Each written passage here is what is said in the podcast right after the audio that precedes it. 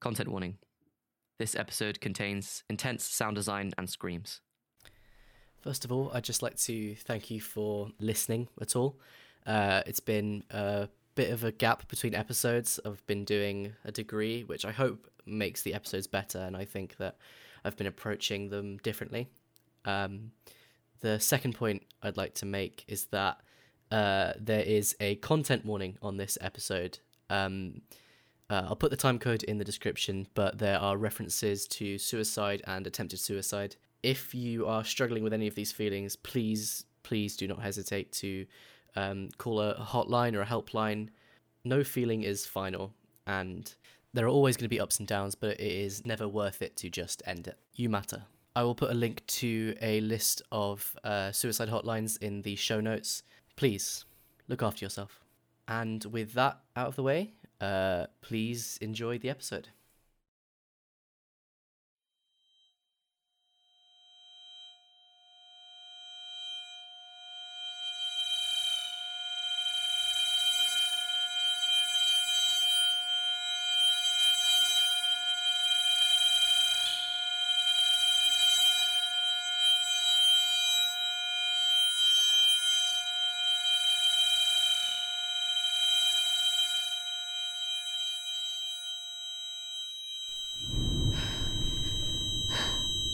My ears ring and ring with an incessant whine. An engine I was working on exploded on me once. The shock and sensation is kind of like that. My body refuses to breathe, see, hear, focus on anything before it comes to terms with what's happened. My vision focuses and I see Adam hurriedly bring me to my feet, illuminated by the shining golden light the only light source in an otherwise pitch black space of some kind. He says something to me. I can see that he's saying something to me. The last thing I remember was stepping through that portal nestled in the corpse of a god. The golden substance came out to meet us, thin, glowing tendrils snaking around our arms. I remember looking Lamralis in her eyes before she. Lamralis! I scream, rushing back towards the portal that sits in a crack in a white stone wall. Adam grabs my shoulder and painfully wrenches me back, and I stumble away.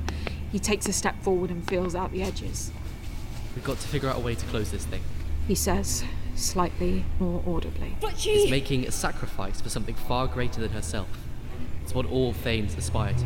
Thanes. Come on. You can't tell me you were that blinded by love. Gilbert dropped the act once the city was attacked. He takes a step back and throws his hands up in exasperation. Fuck knows. I feel out the edges of the portal for something, some kind of source or weakness. I step back and get a look at the whole thing. I shrug. Fuck knows. I turn to Ikrinth, who stood there blinking and clicking next to their ears. Ah, of course. My first time through a portal, the change in pressure and general dimensional weirdness popped my ears and dazed me a bit. Something wriggles in the back of my mind and I push it away. Ikrinth. I begin, but notice no response. Ikrinth, I say a little louder. They look up at me. Suddenly, the thin lines of golden light that pulled us in stretch across and begin to interlink with each other, pulling the portal across and closing itself. It feels almost organic, unevenly meeting at points, like watching a time lapse of a wound heal. It's completely unlike anything I've seen before. I imagine it's the same for Ikrinth. They've probably only left their home planet a handful of times comprehending something like this must be totally occupying their mind. As the golden shimmering portal begins to close itself, like the threads of a torn garment pulling together as the needle is pulled away, my last hope of ever seeing Lamralis again disappears before my eyes. As the light wavers through the last pinpricks of gold in the white stone wall, something severs. Some hidden, invisible connection disappears with the last shimmering beams of light. I feel a terrible sense of anxiety, worse than any I have felt before. Normally, when I worry, the fear is directed towards something, but this time it seemingly has no source. I am just fearful. I begin to breathe in and out over and over.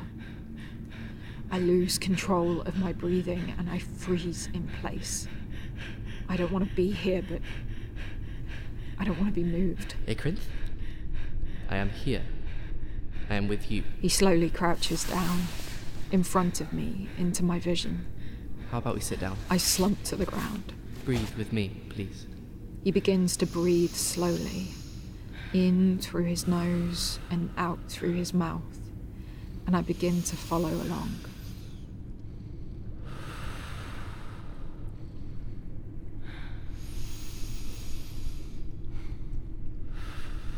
Where are we, Adam? I ask, finally gathering myself again.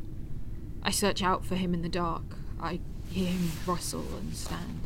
I am truly sorry to have brought you here with me, Ikrinth. And here is. I prompt. He goes over to the other side of the room and begins to pull away at some plants that cover the wall, rustling and tearing and throwing them to the ground. He pulls away a vine, and a bright, clear stream of light fills the room, highlighting the dust and bits of plant that float around carelessly in the air. It would seem the plants aren't covering the wall, but are the wall. I can now see his face. The light gives his skin a golden shimmer. Welcome to Eden. Adam squeezes through the wound shaped gap in the foliage, and I follow him through.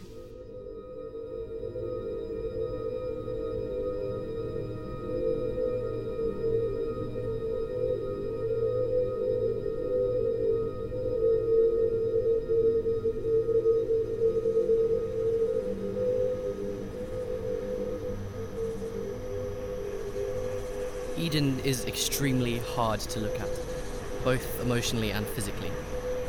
I can only use analogy to try and pass its nature. There are consistent elements that make it up perfectly hewn white stone choked by vegetation and decay, rot, and bursting, bustling life that springs forth from the cracked stone. There are two sections, definitely separate. One encircles the other, a gap of some kind between the two. But they are also connected somehow. One floats while the other sits below it, connected by some tether. It is also so close it almost touches. White stone, barely distinguishable from white stone. I turn my head and see it in a different form, like looking at something through a multifaceted crystal. I am looking at one entity, but seeing it through a lens which shows it in many forms. Similar, but also different. We exit a cave that sits on the edge of a large cliff which slopes down between the border of the two. A vast jungle flows out before us toward the centre of Eden, the second section. We stand in the first section. Hanging above us is a huge black void that fills a portion of the sky like an eclipse. From it emanates blue green streaks of light that dance ferociously above us like battling leviathans. The rest of the heavens are a wide, grey canvas of swirling fonts of light and a thick soup of pollen, moisture, and dust that sits in the air. I had expected this journey to end in Eden, but to actually end up here. I look at my hands. The usually nigh unnoticeable golden shimmer is quite aggressive. I catch Ikrinth staring. As we stand fully in the light which saturates Eden, coming from no discernible source, the shimmer on Adam's skin appears even stronger. The greys of his eyes seem darker, and the lines that arc across either eye stand out even more. His horns, though, usually a fully opaque black glass like material, have a new internal texture, almost crystalline, filled with lines and patterns. It's mesmerizing. He looks at me staring. I quickly look away, ashamed of my curiosity. So, what now? Where to from here? I'm going to be fully honest with you, Ikrinth. I wasn't expected to come back from this. I thought my journey would end in Eden just as it began. Obviously, He gestures to me. this is a complication. I don't understand. I, I thought you couldn't die. There are more ways for a journey to end than with just death. So that was going to be it then. You show up, stop this entity, and spend the rest of time here. Something like that. So we're stuck. There could be a way out. Eden is vast and mysterious. This is one of the places that the gods carry out their divine experiments. I, I will try my best to get you out, but it takes a lot to shift someone to and from Eden. Don't you know where this stuff would be? Aren't you from here? Do you know everything about your planet? About your city, even? There's things going on right under your nose that you'll never know about. And as it is above, So, when now? If if you need to leave me here and go do what you need to do, I'll. How selfless of them, how wonderfully virtuous this person standing before me is. Young and fresh faced, shaking slightly from shock, with a face beginning to flush from the heat. I'm not going to leave you here. I can look after myself. My father taught me a few things about surviving in the wilderness. This isn't the wilderness. I mean, sure. Uh, apart from the fact that it looks, smells, and sounds like the wilderness. There are things out here I can't even describe, creatures so dangerous the gods would intervene if they came near us. This garden is filled with every type of animal and plant and entity in the universe, and some things beyond even that. What you're seeing here is a, a realm that I've never been to, and I'll never be here again. It's not like you can walk a kilometre, turn 180 degrees, and walk back to where you started. Eden is an impossible place, filled with impossible things. Alright, fine, I get it. Big, scary jungle, big, scary monsters. It's not a. Look, I'm not trying to be a teacher or a parent here. I just don't want you to die, okay? No, that's okay. I will defer to your knowledge of a place you said you didn't know very well. The humour catches me off guard. They flash me a smirk and I smile back. I try to mask the sadness behind it, but I find it tough. No one deserves to die so far from home, so alone, least of all Ikrinth. Come on, let's go. I begin to shuffle down the steep, rocky incline we find ourselves at the top of, sitting down on a stone edge and dropping down a few feet. I turn around and hold out a hand to Ikrinth, who ignores it and drops down on their own, being both an Agilite and also significantly taller than me. We cautiously begin to shuffle down the hill, gripping onto roots and small plants to stop ourselves from tumbling down. So, uh. How. How are you gonna stop this entity then? I watch him struggle with the questions and also with the incline. You're just full of questions, aren't you? I give him a bemused smirk and gesture around me to the best of my ability while still getting down the incline. I've just been thrown into a realm that I had previously only heard of through myth. We're currently chasing down an entity whose name I seem to know really well without actually knowing where from. One that you seem to be totally terrified of and can also somehow possess people and incapacitate a god. So I think I'm pretty within my rights to be full of questions. Sorry. Yeah, I've got a lot going on right now. He gestures to his temple and waves his fingers around. If I'm being totally honest, I don't know what I have to do. What it will take to stop him. Like most of my life, I've just been given a task by a higher power. And not in a weird, organised religion pilgrimage way. I mean, a literal god told me I had to find this entity and that something was guiding me to stop it. So I just kind of figured I'd get there and something would happen. We reach the bottom of the incline and I dust myself off. It's funny seeing Ikrinth's personality completely change with the absence of Lamralis. They're starting to seem less and less shy, not so fearful of being perceived a fool. We begin to enter the jungle proper, and we have to very carefully consider each step. Oh, Must be nice though. To have the divine favour you like that. To not to not have to fear for death. Ikrinth says, working their boot over a gnarled root which arcs out of the wet soil and back down again. As your life is now, sure. For a great deal of time, I was exiled to desolate planets, given no contact with anyone or anything. I mean, I've never even been to Earth. And with no civilizations achieving space travel for a great deal of time, I was alone. The thing you have to understand about my immortality is that it is inherent to who I am. It, it cannot be taken away. With the other immortals the Council has under its control, they will eventually be allowed to die. The gods have a set amount of time that they feel they deserve to suffer this curse, but not for the five of us who came from Eden. Since he brought it up, I realised I should probably not ask as many questions as I had been. He seems to have a terrible burden on his shoulders, but with every sentence and speech, I am left wondering more and more. Which five? Me, might upon serenity, inherent virtue, Animir, and Tyre. Not Eve. I ask, and almost immediately see it was a bad idea to bring her up. No, he says, looking out to the centre of Eden. not Eve. He pauses for a little while. The world around us continues. The winds and buzzing and rustling of the jungle around us continues, but he seems awfully still. Might was allowed to be with her people for her loyalty to the gods, if one could call it that. Inherent was sent away somewhere. I haven't heard from him in a long, long time. Last I knew, he was starting some group of warriors somewhere. I'm sure you already know the story of Animir and Tyre. My family didn't particularly lean into the traditions of the old ways. We put a lot of credence into the magics and the sciences as much as those two were becoming blurred. But the story of Animir and Tyre was hard to not know. The first Viatorians, pulled apart after the fall of Hretalion or Freywern or Eden, depending on who you ask. Thrown to opposite ends of the galaxy and destined to eternally search for each other, reduced to nothing more than a sad analogy for lovers yet to be, until the Viatorians discovered that it was true. Tell me about you, I ask as we enter a clearing. A pair of small, furry creatures play fight in the tall grass. There's not a lot to tell, really. I, uh. The prince stops as they spot the things darting between various swords, polearms, and other types of weapons thrust into the soil. A red ribbon is tied to the hilt or handle of each, and they flitter and dance in the wind, dropping and rising seemingly at random. On each is scrawled some writing, something in the divine script of which I have no understanding. I thought you said you'd never been here. I haven't. My section of Eden was made inaccessible. This wasn't any of us.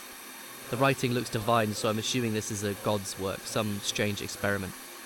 Best not go near them. I kind of want one. Why? because my rifle and visual link are malfunctioning, and you have instilled a fear of Eden into me, and so I would like to be able to defend myself. And also, swords are cool. And if I'm going to risk my life following Adam along, I at least want something out of it. He thinks for a moment. You're right. We walk over together and look at each one, deciding which suits us best. There's always something to tell, Ikrinth. My story just isn't unique. I'm just an Adrolite from an unremarkable city on an unremarkable planet in an unremarkable system. And yet you're standing in the cradle of life itself, talking to one of the oldest non divine beings in the universe. There are no unremarkable people. Everyone has a story. It's just about how you tell it. Adam pulls a halberd of some sort out of the ground, just a touch taller than him. The pole itself is carved from a black wood. Around it is wrapped a variety of charms and necklaces and other small trophies. The axe part is curved like a crescent moon, and the blade is long and flat like a dagger, I swear I won't lose this one. he says under his breath. I draw a sword from the soil. It's a simple design, a basic T shaped crossguard atop a simple handle, but the blade. The blade is. Ikrinth's sword is incredible. It has an almost imperceptible geometric pattern that scatters across the blade, which is a deep black colour. Were it not for this pattern, it would look as if there was a void coming from Ikrinth's hand. I would be lying if I said I wasn't a little jealous. You carry it well. It looks natural. Have you used one before? I've got the standard unarmed combat lessons from Adrolite training, and I used to go to Umpoliaes when I was younger. The children's one, at least. They'd have bits where the kids could join in. I, I'm not familiar. What is that? A, a festival? They're like historical reenactments of ancient battles from a time before Viatorians ever left Aristopsis. And we were all fighting with swords and spears and, um, uh, keen. They do a swinging motion with one hand. Warhammers. That's it. Do you want to do a quick duel, just to get a handle on the basics? Non lethal. Well, it would be non lethal for you, wouldn't it? yeah, but I'd rather not lose a hand or something. Understandable. We both take a stance a few meters away from each other.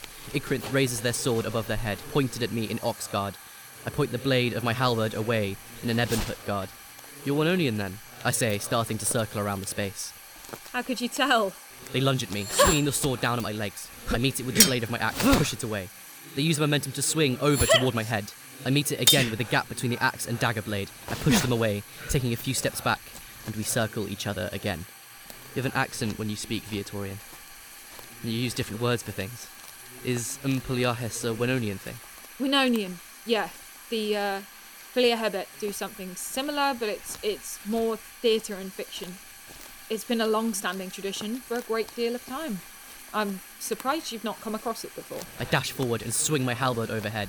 Ikrinth steps to the side and throws out a stab at my combat mold. I use the end of the handle and bat it away, and twist the halberd as I bring it towards Ikrinth's underarm, who absorbs the energy from the swing by catching the parts of the handle closest to the axe blade with their upper arm. They wince in pain. I drop my guard and go to put my hand on their shoulder. Oh, Ikrinth, I- I'm so sorry. Are you? The expression of pain drops, and they throw a few brutal swings at me with their sword. I scramble to put some distance between us. Sneaky. I guess it's in your best interest not to underestimate me anymore. Definitely won't make that mistake again. When we first met, I definitely misread you. I guess you were on duty then. And around uh, Lamralis. Ikrinth takes a Vom tag stance, raising the sword above their head, pommel facing me.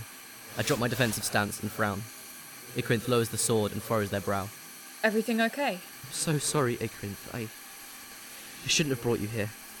I worry I've taken your life away from you. You're supposed to just be doing normal things in your city, nursing a heartbreak and getting drunk and high and doing hobbies and just living. And instead, you're here in Eden, caught up in my mess. I will admit this was unexpected. But I want you to promise me that you will get me out of here. And that you will get yourself out as well.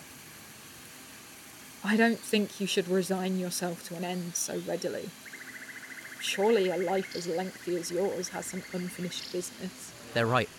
I have countless lifetimes of loose ends. I just hadn't expected to be able to get on with it.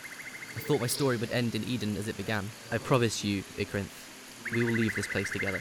They put out their hand. This is a thing humans do, right? Shake hands.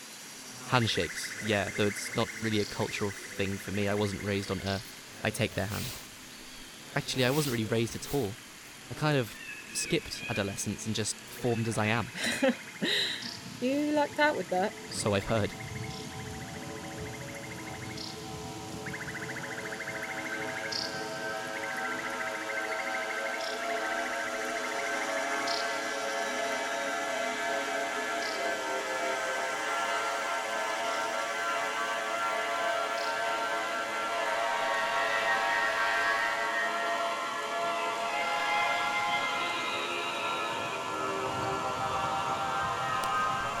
We continue onward.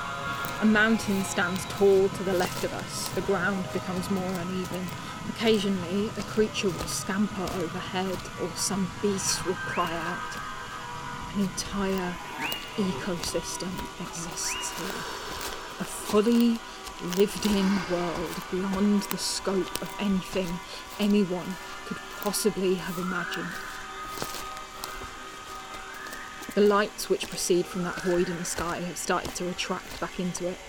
Adam motions up to a small outcropping on the mountain. We should stop for a bit. I feel safer if we rested a bit higher up. There's a sort of natural path formed up the side of the mountain, and we have little trouble getting up there. Adam uses his halberd as a walking stick. I put my sword on one of the various loops on my Adrolite uniform. We trudge up the hill for a bit and reach the outcropping which sits just in front of a tall, narrow cave entrance.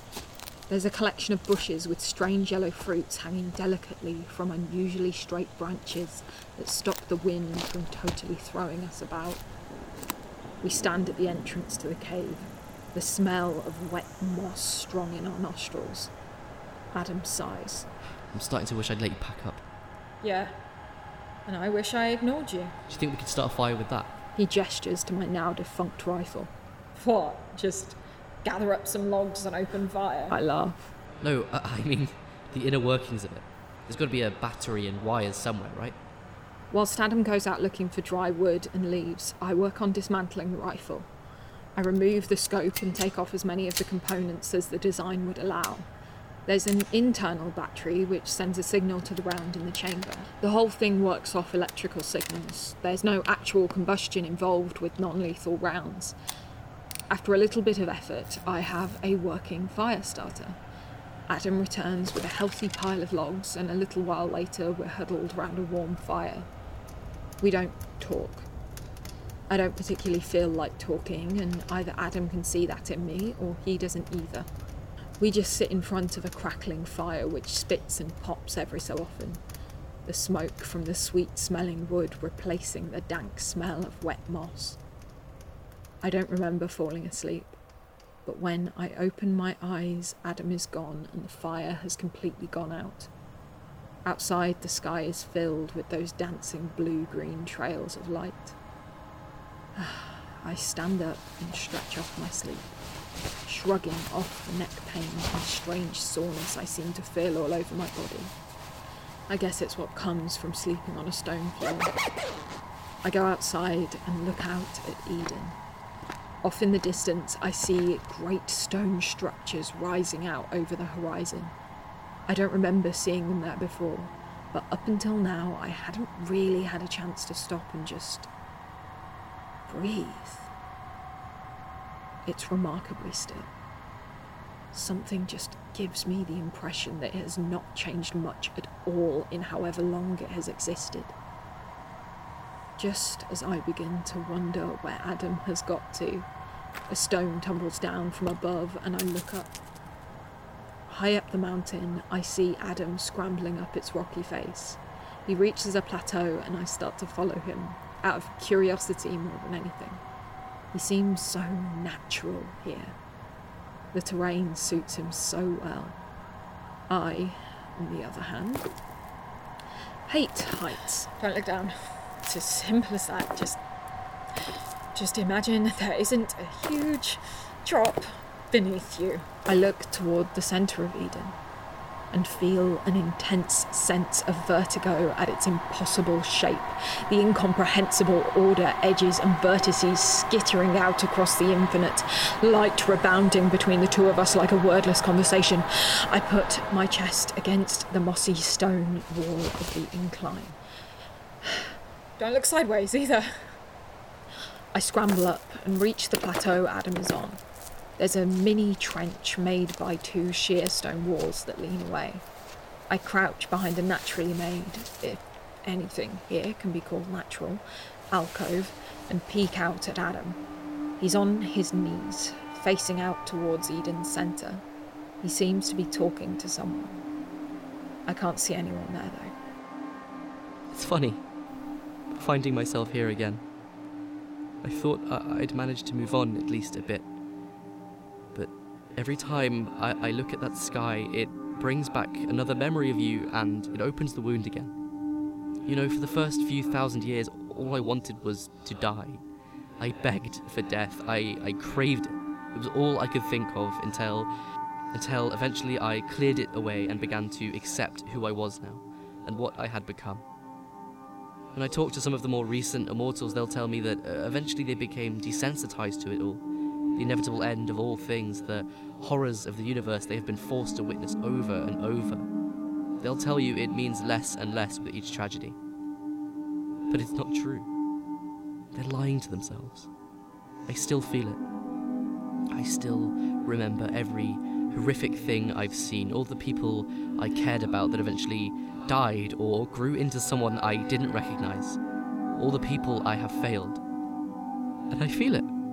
Silent, creeping voice, a, a wash of emotion, and I decide I don't want to be here anymore. I want to die. I am so overwhelmed, and I just want it to stop. I have tried to make it stop. I have consulted every shaman and scientist I could find, but I can't. I remain tethered here forever, and I just can't take it. I can't deal with all of this. Everything. I have experienced every horror and pain, and I just don't want to be here anymore. I want to join you. I know I'll never see you again, not in any other life, but at least in some way I'll be sharing something with you, you know? Oh, Eve. I'm sorry, I'm so, so sorry. My stomach drops as I realise I really shouldn't be here for this. I shuffle away from the alcove and stumble slightly. His head whips around and we lock eyes for a second. In those dark pools of grey, I see a deep, hollowing sadness And for a fraction of a second in there, I also see a terrible rage. Rage so great my entire body goes cold and the hairs on the back of my neck stand. In that moment, I see him from an entirely new perspective. I see him for what he actually is an immortal and unstoppable being. I see the potential for terrible atrocities. What would happen if one day he snapped? What would it take? For the first time, I look at Adam and I fear him. And then in another moment, that great rage is gone. I. I. I. I I'm sorry. I. I thought. I, I'll go. I say as I turn and hurry away. Ikrinth, wait. He begins, but I don't wait. I very much don't want to be near him. Ikrinth rushes to scramble to get away, and I follow. Please wait, I call out, but they've gone around the side of the mountain, following a flat part which juts out slightly, forming a path of some kind. I follow briskly. More than anything, I'm embarrassed. I didn't lash out, but I can't imagine they didn't see the expression on my face when I turned to see them. I was angry, uh, of course I was, but I. The path straightens out and I see Ikrinth. They reach a cliff just ahead and they peer over, judging, I assume, to see how easy it would be to scramble down, how sheer the drop. Ikrinth, please, just just stop and, and listen to me. With a panicked emergency, they draw their sword and step back. Not away from me, though, away from the edge.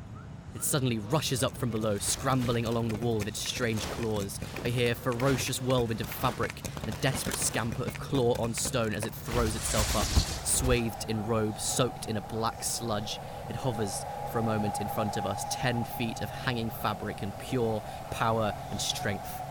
A pair of wings slowly extend from behind it, shards of black glass, which seem to absorb the light from around them. I know this thing to be an angel, or at least it was one once. There is a certain animal grace to an angel, like that of an elk or a bear. They exist as if there is nowhere else for them to be, as if nothing could move them from the space they currently stand in except their own will. This shivers and shakes, unsure of its place in the universe. It doesn't fit into its surroundings. This was perhaps an angel once, but its powerful robes, which should have covered its form, shielding us from its face, now sit loosely around it, torn and sullied by this strange, oily substance. Its head is entirely uncovered to reveal a long skull of some kind. As if sculpted by hand, it has grooves which arc up its cheeks and around to the back of its head. The fangs, which sit in its tightly closed jaw, struggle to contain more of this thick, oily substance which seeps through. From each of its four eye sockets, a faint point of golden light flickers slightly. Black tears stream down its face. The black shards of its wings phase out and it drops, shakily landing on the edge of the cliff face and scuttling forward. Ikrinth takes several panic steps back. The angel scuttles forward on four long, bone-white arms ending in sharp, vicious claws and a set of digitigrade legs, like that of a dog or a rodent. It stops when it sees me, throws its head up and hacks up a huge globule of oil which splats in front of it. It gargles and opens its fanged jaw. As it speaks, the voice seems to call from deep within it, and its jaw stays open.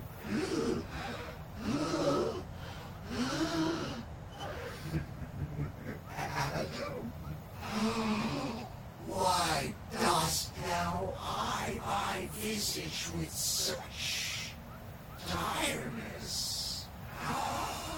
My affliction is known to you, caused by thine own actions in Eden. Goes to say another word, but it begins to gag as another thick clot of oily sludge forces itself up its throat.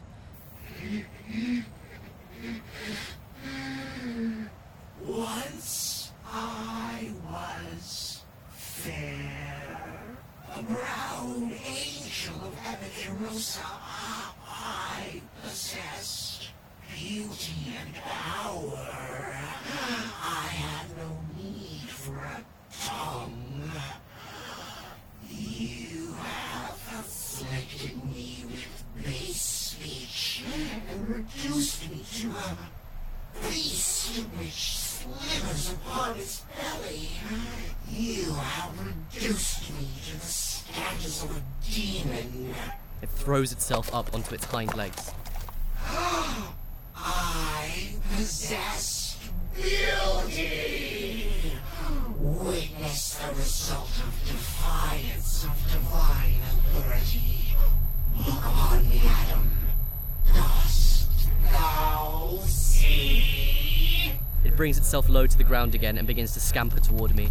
Suddenly, a terrible thudding begins. I feel it in my chest. It feels almost as if it thunders in a way to offset the beating of my heart. Ikrinth brings their sword down onto its neck. The corrupted angel screeches and bats them away, knocking them to the ground. It hunches over them. If thou had witnessed the destruction of the mortal realms of Eden wrought by Adam, thy aid will not come so easily, child of Abigarosa. It turns back to me just in time to catch the thrust of my halberd in its neck.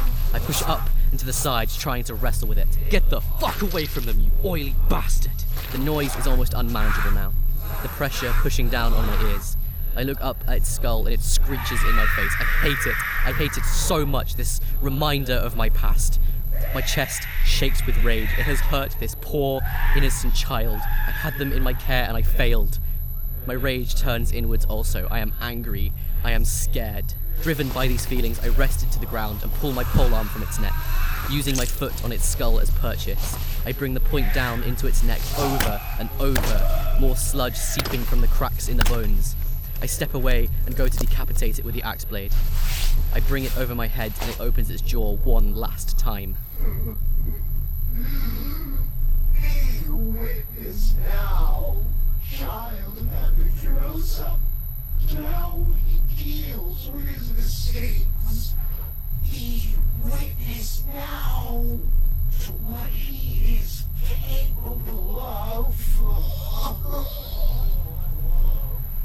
Shut up, I say, as I bring the halberd down upon its neck with my full might.